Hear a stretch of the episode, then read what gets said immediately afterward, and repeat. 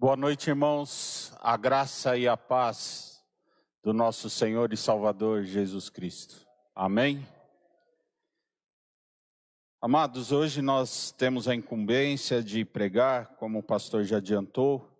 O pastor Maurício está em compromisso, pregando em Minas, e com muito temor que nós traremos a palavra de Deus que essa palavra encontre guarida no coração dos irmãos, que por essa palavra haja transformação, exortação e salvação. Amém? Quero compartilhar com os irmãos a palavra de Deus que está em Marcos 13. Nós vamos ler do versículo 1 ao versículo 13. Amém? Aqueles que forem encontrando, e tiverem condições, podem se colocando de pé para que nós leiamos a palavra de Deus. Marcos 13, 1 diz assim: Quando Jesus estava saindo do templo, um dos seus discípulos lhe disse: Mestre, que pedras, que construções. Mas Jesus respondeu: Você está vendo essas grandes construções? Não ficará aqui pedra sobre pedra que não seja derrubada. Jesus estava sentado no Monte das Oliveiras, diante do templo, quando Pedro, Tiago, João e André lhe perguntaram em particular: Diga-nos quando essas coisas vão acontecer e que sinal haverá quando todas elas estiverem para se cumprir. Então Jesus começou a, a dizer-lhes: Tenham cuidado para que ninguém os engane Muitos virão em meu nome dizendo: Sou eu, e enganarão a muitos. Quando vocês ouvirem falar de guerras e rumores de guerras, não se assustem. É necessário que isso aconteça, mas ainda não é o fim. Porque a nação se levantará contra a nação e reino contra reino. Haverá terremotos em vários lugares e também fomes. Essas coisas são os princípios das dores. Estejam de sobreaviso porque as pessoas os entregarão aos tribunais e às sinagogas. Vocês serão açoitados e por minha causa serão levados à presença de governadores e reis, para lhes servir de testemunho. Mas é necessário que primeiro o evangelho seja pregado e todas as, a todas as nações. Quando, pois, levarem vocês para os entregar, não se preocupem com o que irão dizer, mas digam o que lhes foi concedido naquela hora. Porque não são vocês que estão falando, mas o Espírito Santo. Um irmão entregará a morte outro irmão, e o pai entregará o filho. Haverá filhos que se levantarão contra seus pais e os matarão. Todos odiarão vocês por causa do meu nome. Aquele, porém, que ficar firme até o fim, será salvo. Senhor Deus, nós lemos a tua palavra, Senhor. E nós sabemos que quando a Sua palavra, Senhor, é profetizada, há transformação, há, Senhor, rendição, há, Senhor, salvação. Nós estamos inteiramente, Senhor, na, nas tuas mãos, Senhor. Que teu Espírito Santo, Senhor, tenha liberdade, Senhor, para convencer a nós, pecadores, Senhor, da justiça e do juízo. Que hoje haja salvação, Senhor que teu Espírito Santo, Senhor, trabalhe essa palavra nos nossos corações. É o que nós te pedimos, em nome de Jesus. Amém. Pode sentar, irmãos. Amém. Amados, nesse mês de aniversário da igreja, o pastor colocou como tema igreja. E domingo passado, o pastor Maurício iniciou o sermão da igreja. Hoje pela manhã o irmão Rodrigo falou sobre a unidade e agora eu vou conversar com os irmãos e nós vamos meditar nesse texto de Marcos a respeito de o novo templo do Senhor. O que vem a ser esse novo templo do Senhor. Eu gostaria de introduzir com os irmãos e e no Antigo Testamento nós podemos observar que existia sempre um templo, uma cabana, algo que remetesse ao nosso Deus, ao Senhor. Então, ali mostrava que Deus estava sempre no meio do seu povo, através de uma edificação. Era erguido altares, tinham as tendas que representava o Senhor no meio do povo. Nós vemos bem é, quando Moisés e eles com o povo atravessando o deserto, havia o tabernáculo e ali demonstrava a presença de Deus no meio do povo. E é isso que Deus quer. Deus quer um relacionamento com o seu povo. Deus sempre desejou estar no meio do povo e ser o Deus desse povo, ser o nosso Deus, ser o Deus do povo dele. Mas muitas vezes nós não nos colocamos como o povo de Deus. E é isso que muitas vezes nós temos dificuldades porque nós não nos comportamos como o povo de Deus. O templo simboliza nas Escrituras sempre a presença de Deus. Deus está sempre no meio do povo. Tanto é que ele enviou o seu filho Jesus para estar no meio do povo, junto ao povo. E o povo não o recebeu. E muitas vezes nós hoje também fazemos isso. É, o que eu queria deixar notório para os irmãos é que nesta mensagem eu gostaria de refletir com os irmãos o impacto de Deus quando Ele está no meio do povo e quando o povo está com Deus. Essa é a diferença. Porque muitas vezes o povo se coloca, ah, eu vou na igreja, porque Deus está ali naquela igreja. E aí entra uma certa contradição que as pessoas se perdem naquilo que está escrito na palavra. Porque a palavra diz que nós somos o templo do Senhor. Se nós somos o templo do Senhor, o Senhor está habitando em nós. E como diz a palavra de Deus, ele não habita em templos construídos pela mão do homem. Amém? Então, é esta comparação que nós vamos trabalhar essa noite. Mas para entender tudo isso, eu queria compartilhar com os irmãos o contexto que está nesse capítulo de Marcos. Se nós nos lembrarmos do que estava acontecendo na época em que Jesus estava presente, né, em carne e osso, como homem aqui na terra, Jesus, ele estava sendo recebido em Jerusalém como se fosse um rei e segue direto para o templo. Todos nós lembramos dessa passagem que ele entra e todos o recebem como um rei e ele vai direto para o templo. Jesus usa algumas lições para demonstrar o que estava acontecendo. Jesus usa, por exemplo, a lição da figueira infrutífera para mostrar a falsa religiosidade que ocorria dentro do templo e como ele estava próximo da sua condenação.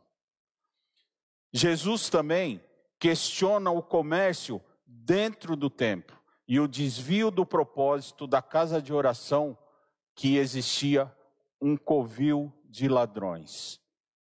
E nós podemos notar algumas semelhanças daquele tempo para o nosso tempo.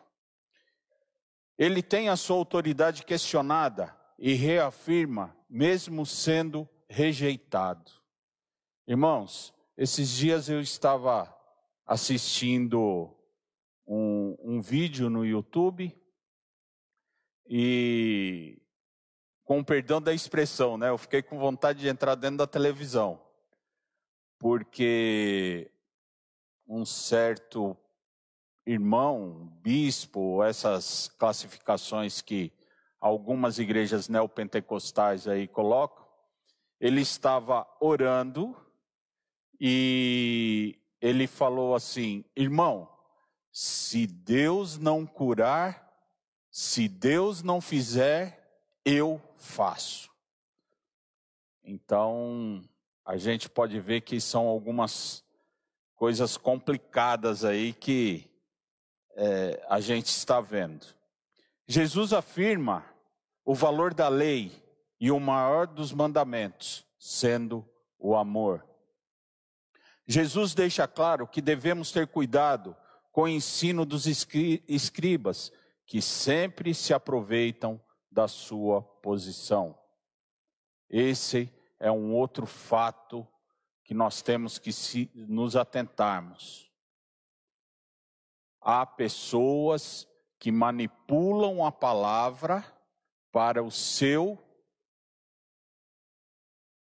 próprio bem-estar. Ele não está visando o bem-estar do próximo. Ele não está pregando para o próximo em amor. Ele está pregando para o seu bem, para a, a sua riqueza pessoal. E isso nós estamos vendo, e, e muitas vezes nós vemos é, esse, essa teologia da prosperidade sendo manipulada para enriquecimento. E não foi nada disso que Jesus deixou claro para nós. Jesus demonstra, a partir da oferta da viúva, o que significava a verdadeira oferta ao Senhor. E hoje o que nós vemos é várias e várias vezes uma oferta de troca, uma oferta em que se você ofertar, você está comprando o Senhor para que ele faça algo por você. E nós sabemos plenamente que se Deus quiser, ele vai fazer. Se ele não quiser, ele não vai fazer. Independe daquilo que você ofertar, independe daquilo que você pagar. É sacrifício de tolo. O Senhor, ele é o dono do ouro e da prata e ele não precisa do nosso dinheiro.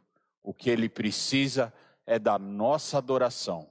Para isso que nós fomos criados, para louvor, da glória do Senhor e para que nós possamos adorar em espírito e em verdade. Amados, dentro dessa introdução e dentro desse contexto em que se passava é, ali a vida de Jesus, eu queria colocar a ênfase em cima apenas de dois versículos.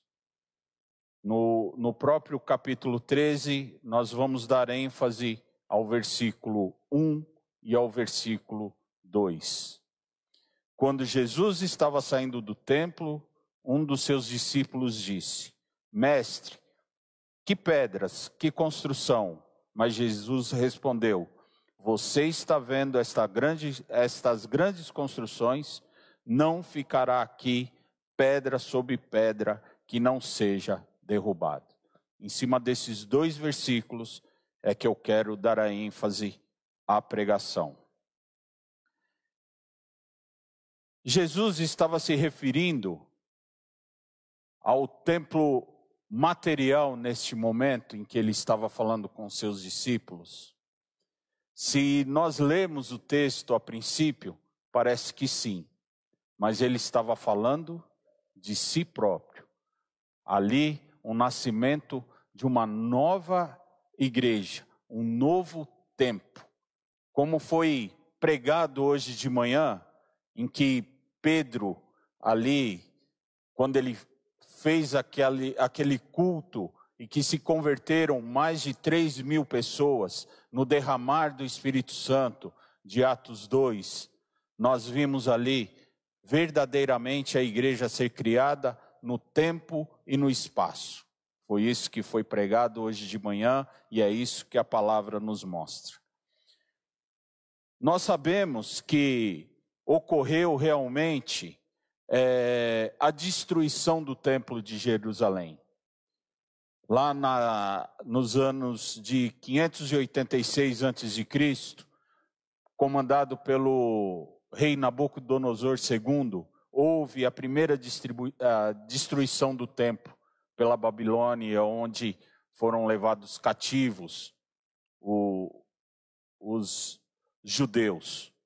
Nós sabemos também que houve a segunda destruição do templo, que foi a grande revolta judaica nos anos de 70, que já estava no domínio do Império Romano.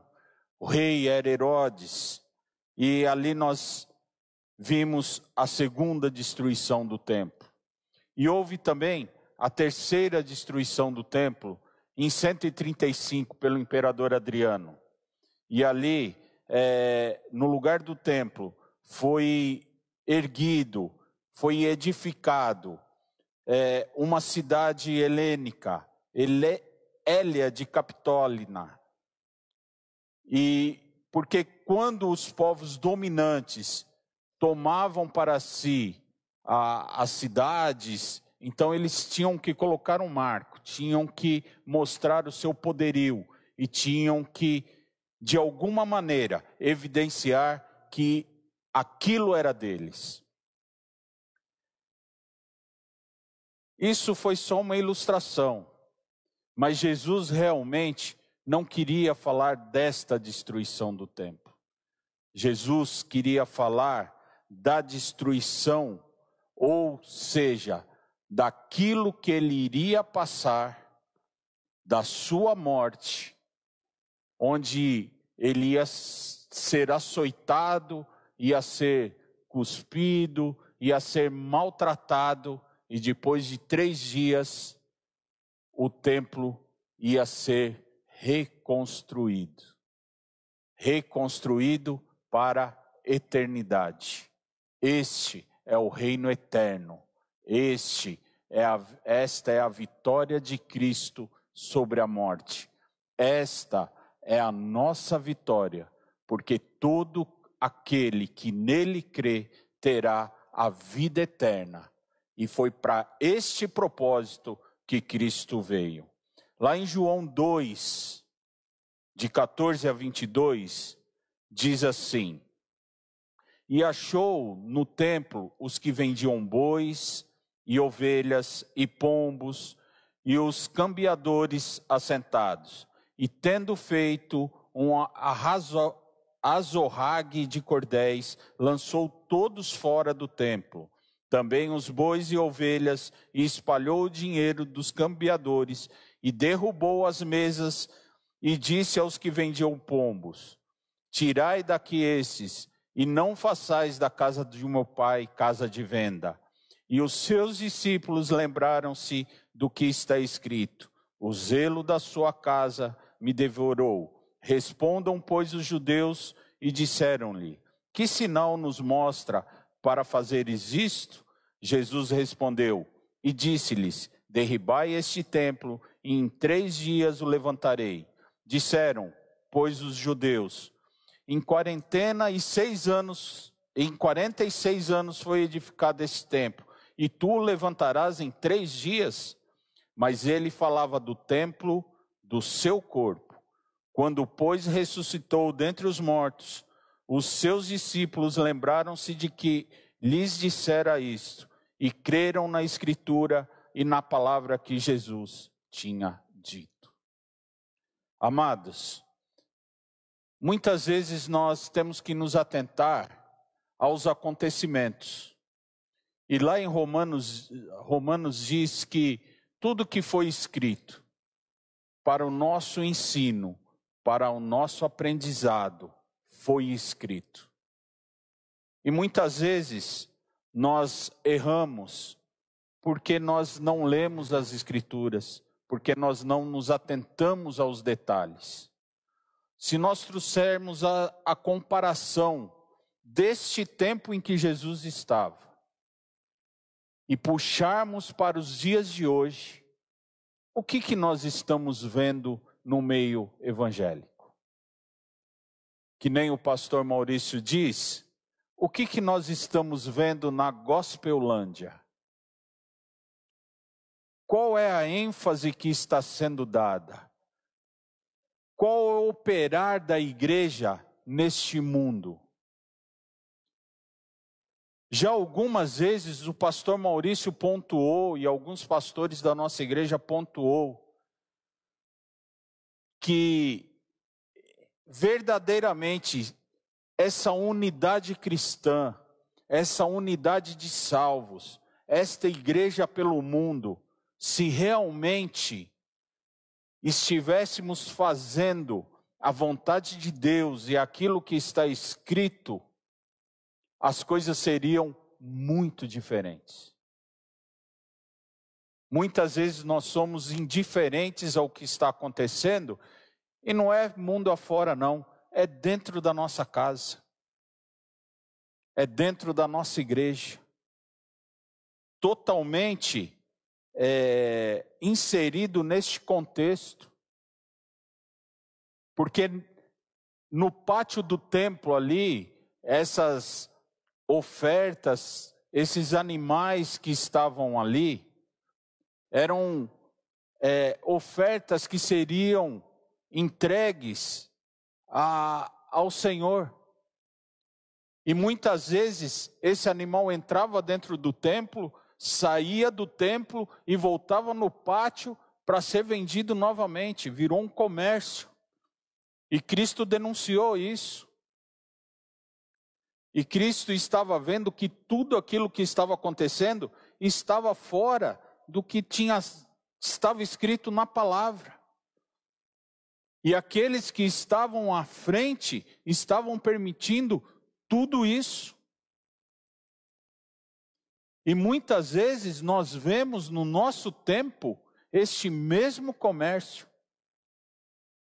Muitas vezes nós vemos no nosso tempo líderes afamados fazendo a mesma coisa, da casa de Deus um comércio.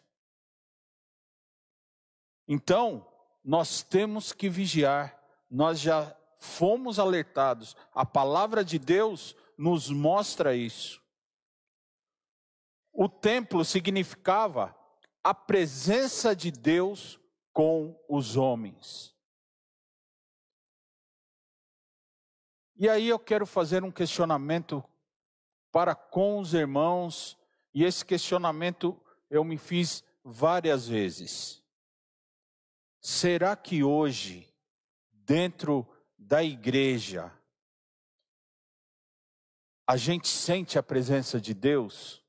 Ou a gente sente uma superficial é, sensação humana, um arrepio, um algo que que a gente acha que é a presença de Deus. Por que nós não vemos mais a conversão de pessoas em massa?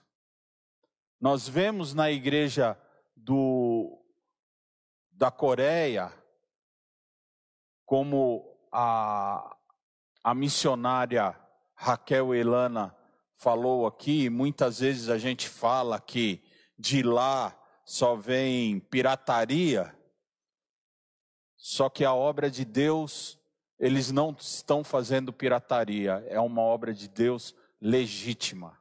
Eles se entregam à obra de Deus, estão fazendo aquilo que está escrito.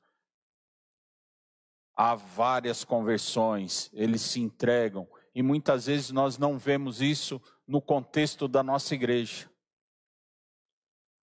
No Antigo Testamento, lá em Êxodo 25, 8, a palavra diz que: E me farão um santuário, e habitarei no meio deles. Este é o santuário do Senhor, e Ele está aqui, habitando conosco. No Novo Testamento, diz assim: E o Verbo se fez carne e habitou entre nós, e vimos a sua glória como a glória do unigênito do Pai, cheio de graça e de verdade, que está lá em João 1,14. Ele se fez pecador por nós, ele habitou, ele é a palavra, Ele faz tudo por nós, Ele nos amou, Ele é que nos guarda. E muitas vezes nós não sentimos ou nós não percebemos a presença dele no meio de nós. E muitas vezes, e, e a gente vê isso, e especial numa igreja batista, e eu acho que os irmãos que estão aqui presentes já presenciaram essa frase. Porque eu já presenciei, não foi uma e nem duas vezes, eu já presenciei algumas vezes. Eu não gosto da igreja batista, porque a igreja batista é fria.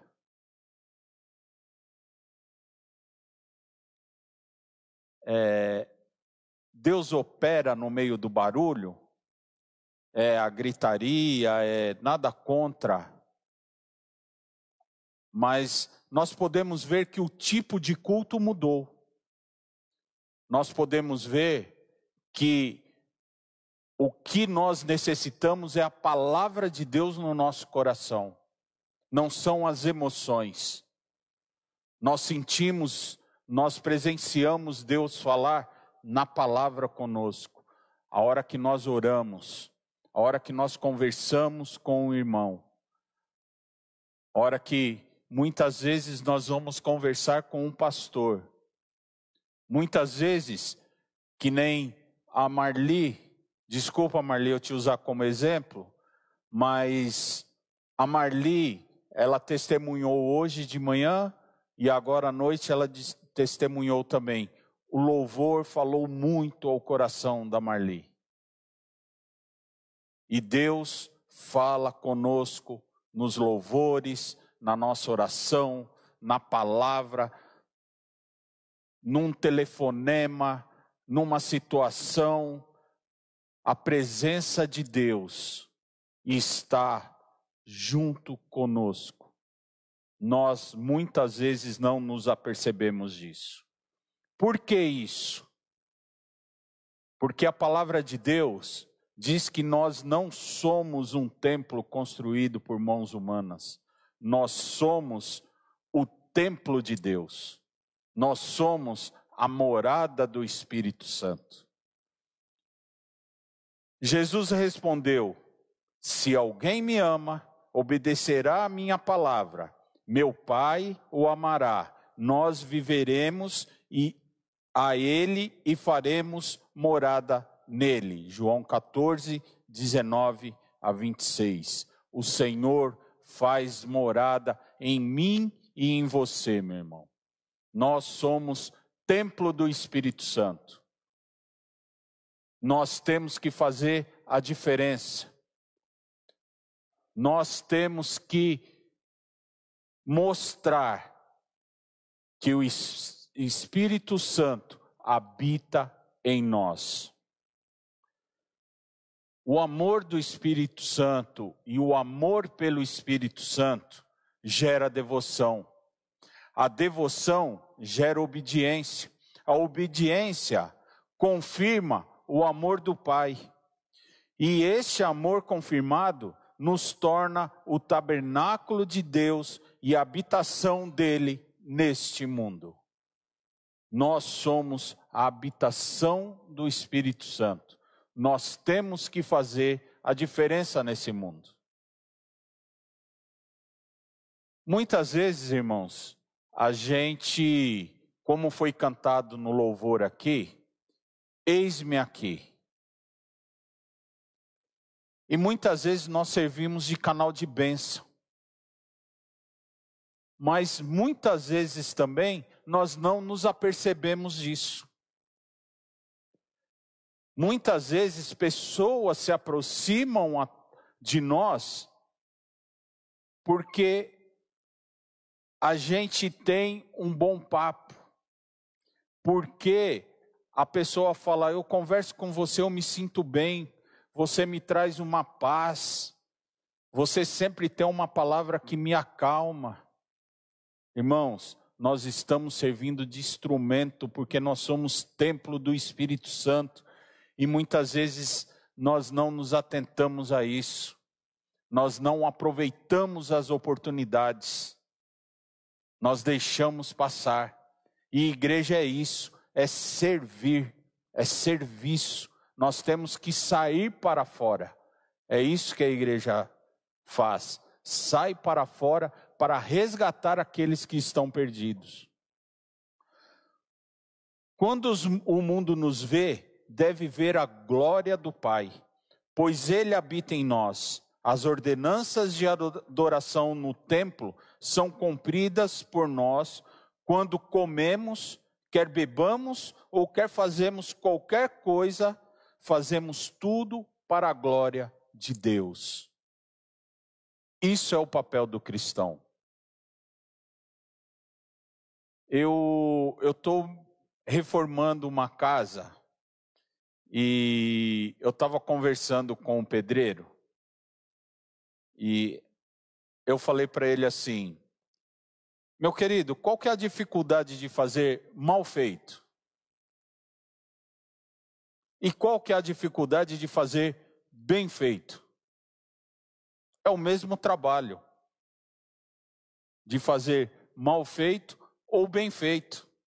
É o mesmo trabalho que você vai ter. Porém, a gente insiste em fazer o mal feito.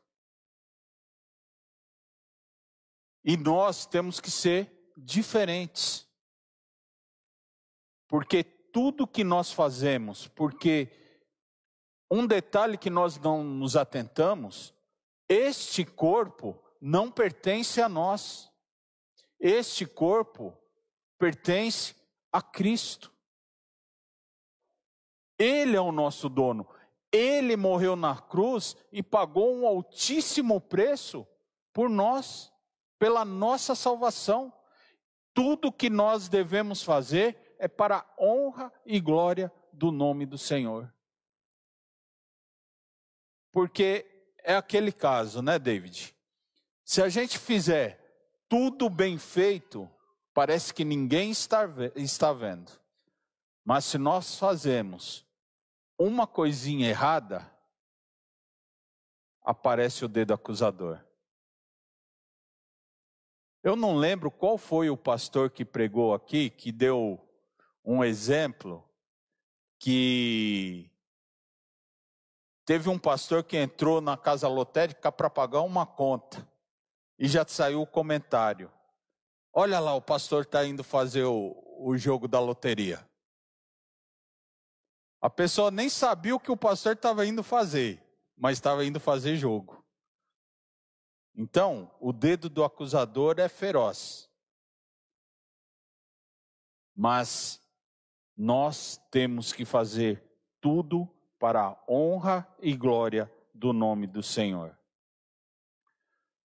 Nosso testemunho de amor tem que testemunhar Cristo para o mundo. É, é notório, é notório, quando a gente vai para o mundo, e isso já aconteceu várias vezes comigo e com os irmãos, porque a gente conversa. Várias vezes você sai e a pessoa, você começa a conversar com a pessoa, a pessoa olha para você e fala assim: você é evangélico, né?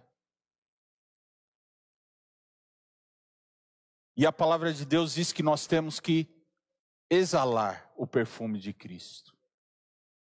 Aonde nós estivermos, nós temos que fazer a diferença. Muitas vezes as pessoas acham que a gente é idiota, é bobo, é, vai ser passado para trás porque a gente não usa dos artifícios do mundo para resolver as situações. Nós usamos os artifícios que Cristo e a palavra de Deus nos ensina para resolver as situações. E as situações fluem. Muitas vezes as pessoas é, olham e nem imagina o turbilhão de coisas que a gente está passando o turbilhão de emoções, o turbilhão de, de situações e emoções, mas nós estamos caminhando, porque Cristo está conosco. Porque Cristo está nos orientando. Viver em igreja é viver em Cristo, em unidade, como disse hoje pela manhã na pregação nosso irmão Rodrigo. Viver em igreja é viver em Cristo. A igreja está aqui para compartilhar a alegria e a tristeza. E nós temos que sermos um com Jesus. Não tem um louvor que fala assim? Temos que ser um com Jesus. Mas se nós somos templo do Espírito Santo, se nós somos o templo do Espírito Santo, qual é o efeito disso em nós? Qual é o efeito de sermos o templo do Espírito Santo para o mundo? Se nós somos o santuário de Deus, o que tem que acontecer? Qual é o comportamento? Tem que haver transformação, tem que haver libertação, tem que acontecer as coisas. E muitas vezes nós não vemos isso acontecer. Muitas vezes nós não cremos na nossa fé. Quer ver um exemplo? É, muitas vezes uma pessoa chega em nós e fala assim: irmão, ora por mim. E a gente dá aquela balançada. Eu não sei por que a gente, né, pastor, dá aquela balançada na oração, né? Pediu para orar, parece escola. Pediu para orar, a pessoa se esconde com medo de vir orar. Irmãos, é bênção. A oração traz milagre.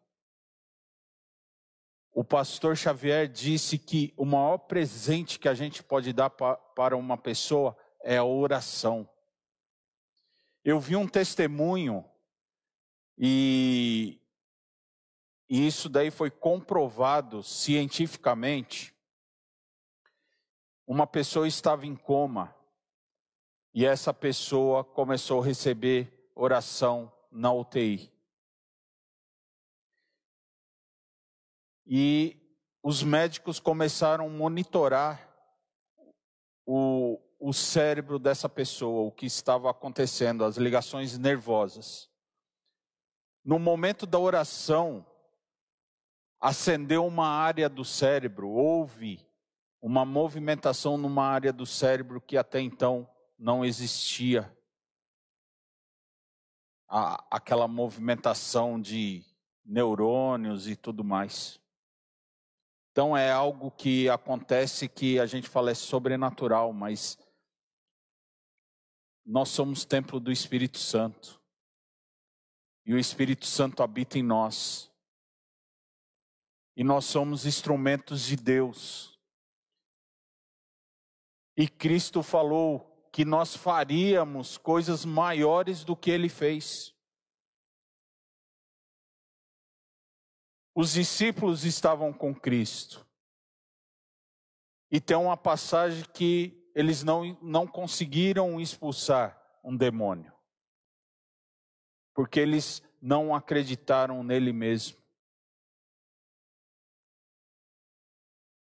E a gente tem outra passagem em que o aleijado está ali e o apóstolo fala: levanta, anda. Ele foi curado pelo poder da palavra.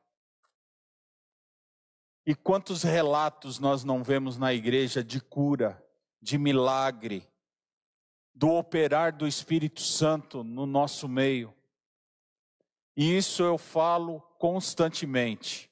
Nós não nos apercebemos disso, porque nós estamos debaixo da proteção de Cristo e nós estamos acostumados com os milagres que Cristo faz diariamente nas nossas vidas. Cristo faz milagres diariamente nas nossas vidas. Nós temos tribulações, nós temos problemas, nós temos problemas de saúde. Isso é tudo normal, é tudo do ser humano, mas Cristo está sempre conosco. Será que nós já paramos e pensamos? E se nós estivéssemos passando por essa situação sem Cristo, o que estaria acontecendo conosco? Será que nós já pensamos nisso? Será que nós paramos para refletir tudo isso? Nós, como igreja, nós vemos o irmão Ribeiro, há quantos anos ele vem lutando contra esse câncer? E desde o primeiro instante que ele veio aqui testemunhar, junto com a esposa dele, com o filho, que ele ia passar por um tratamento severo, daquele instante até hoje, a igreja não parou de orar por ele. Será que é, é pouco o milagre que Deus está fazendo na vida do Ribeiro? Será que é pouco o milagre que Deus está fazendo nas nossas vidas? A cada dia que abrimos os olhos e temos o nosso dia para ir, ir trabalhar, o nosso prato de comida na nossa mesa, a nossa família, independente do que aconteça, são os milagres do nosso dia a dia que nós não agradecemos a Deus. Lá em 2 Coríntios 6,16 diz assim: Que acordo entre há o templo de Deus e os ídolos? Pois somos santuários do Deus vivo. Como disse Deus, habitarei com ele, eles e ele, e entre eles andarei. Serei o seu Deus e eles serão o meu povo. Nós somos o povo de Deus. Aleluias. Acaso não sabem que o corpo de vocês é santuário do Espírito Santo, que habita em vocês, que lhes foi dado por Deus e que vocês não são de vocês mesmos? Vocês foram comprados por alto preço, portanto, glorifiquem a Deus com o seu próprio corpo que nós possamos ser instrumentos, cuidar desse templo do Espírito Santo. E é, em geral, é físico e espiritual. Repetida, repetidas vezes é, nós ouvimos falar aqui que o pastor Enéas falava é, pouca oração, pouco poder. Muita oração, muito poder. Nenhuma oração, nenhum poder. A igreja de Cristo padece por falta de oração.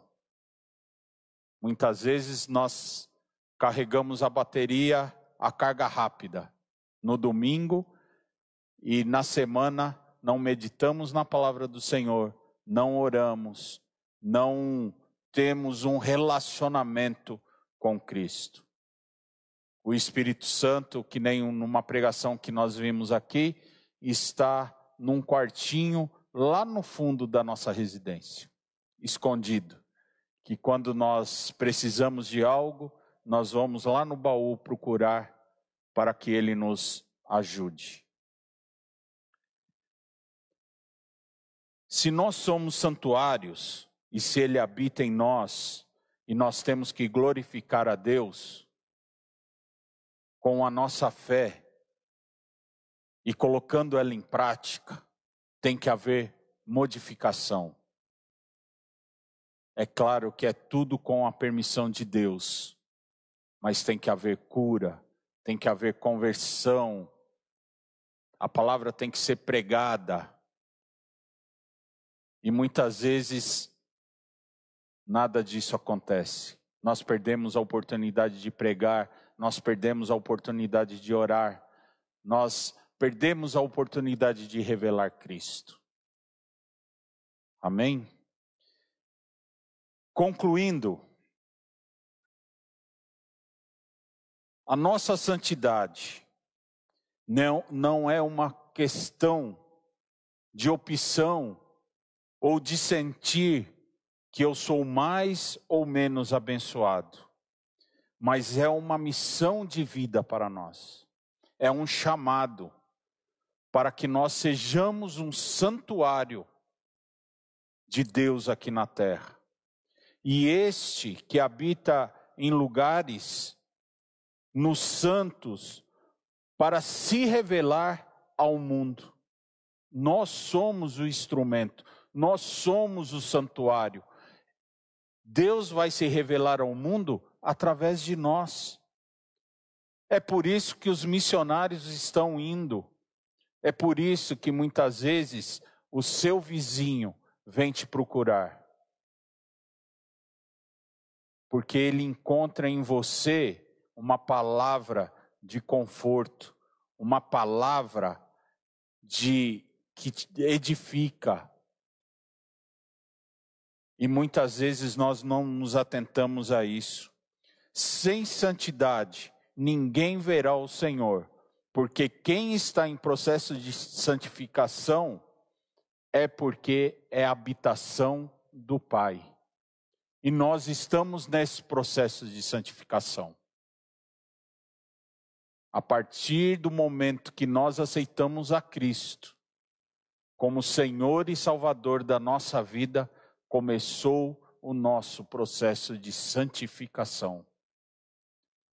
Se nós olharmos para trás e vermos quem nós éramos e aonde nós estamos, muito a gente melhorou, mas muito tem que melhorar ainda. O processo de santificação é pela vida, é a vida toda.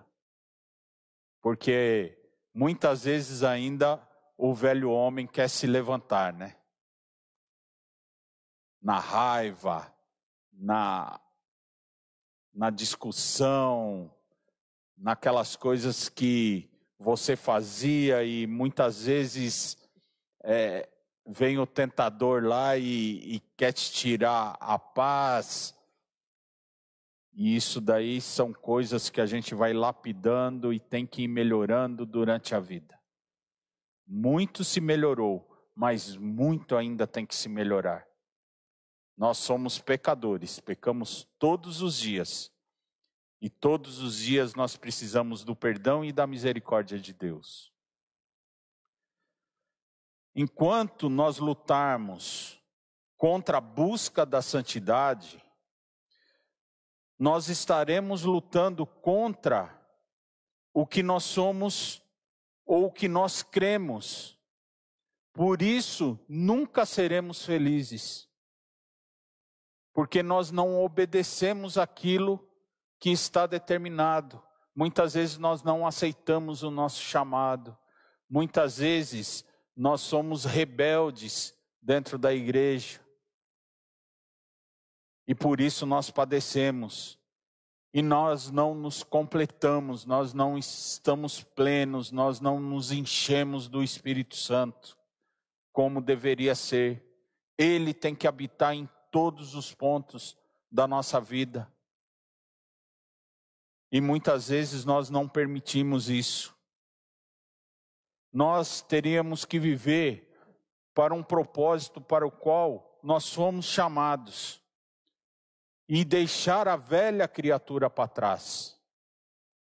A partir do momento que nós aceitamos a Cristo, nós somos nova criatura. As coisas novas se faz a cada manhã. Cada dia é um novo dia para nós adorarmos a Deus. Deus disse: Sejam santos, porque eu sou santo. Ser santo é ser o templo do Senhor que revela a pessoa de Cristo ao mundo através das nossas vidas, dos nossos relacionamentos com Deus e com as pessoas. Se Deus habita em nós, se nós formos cheios do Espírito Santo, isso vai transbordar, nós vamos exalar o Espírito Santo para as pessoas. E vai ser que nem a abelha na flor. As pessoas vão vir, vão ver você um canal de bênção, vão pedir oração, vão pedir uma palavra de apoio.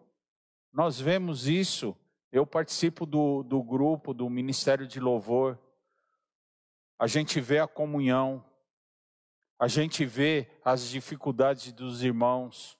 Irmãos, preciso de oração, irmãos, é assim, irmãos.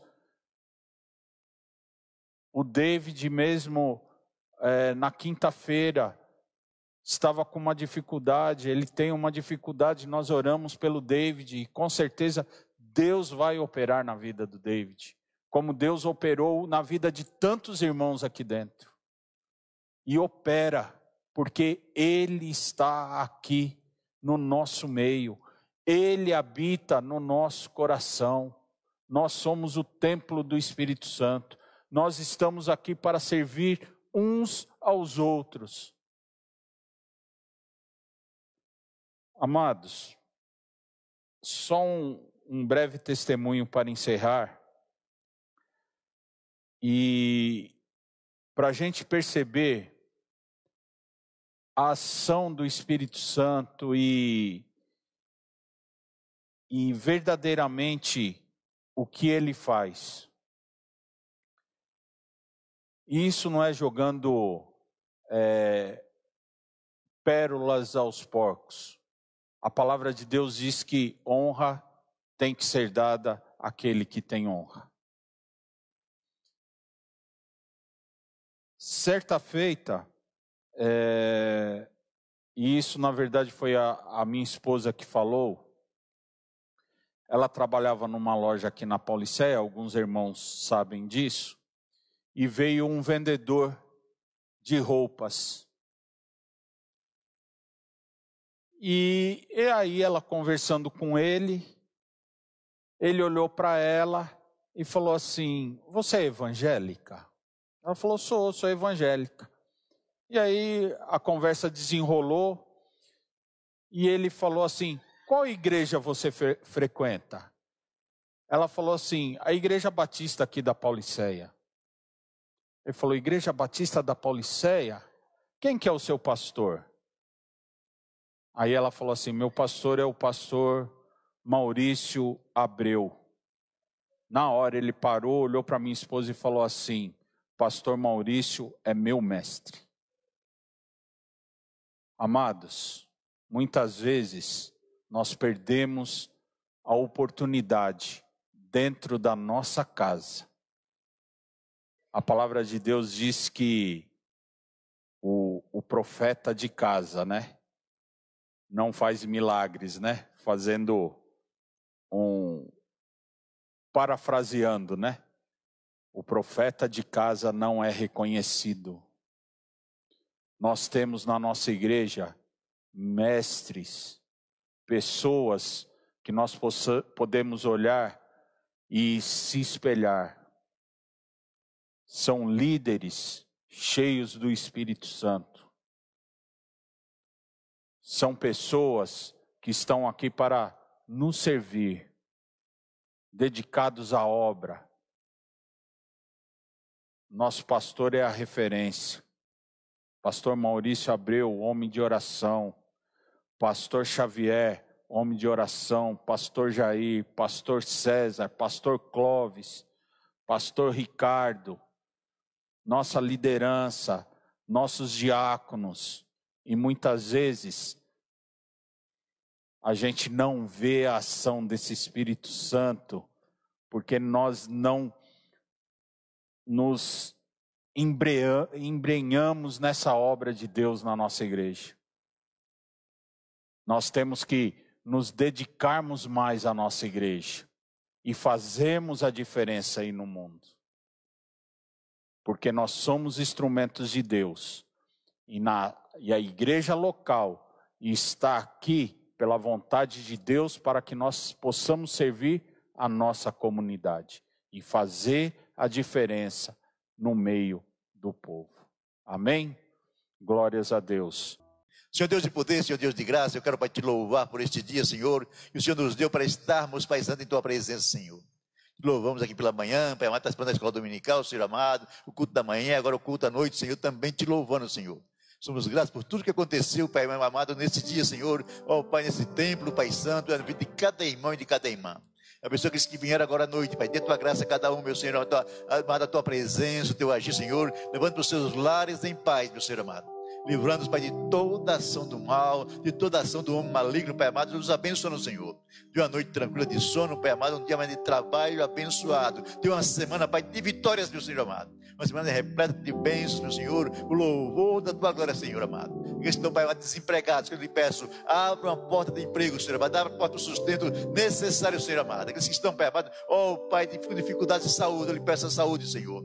De teus filhos, as tuas filhas, Senhor amado, os dirigindo pelo teu poder, que estão em casa também, Senhor, nos acompanhando pela internet. Te abençoe esses lares, Senhor, com a tua presença, com a tua graça, meu Senhor amado, com as mesmas bênçãos. Eu lhe peço, Pai Santo, em nome de Jesus.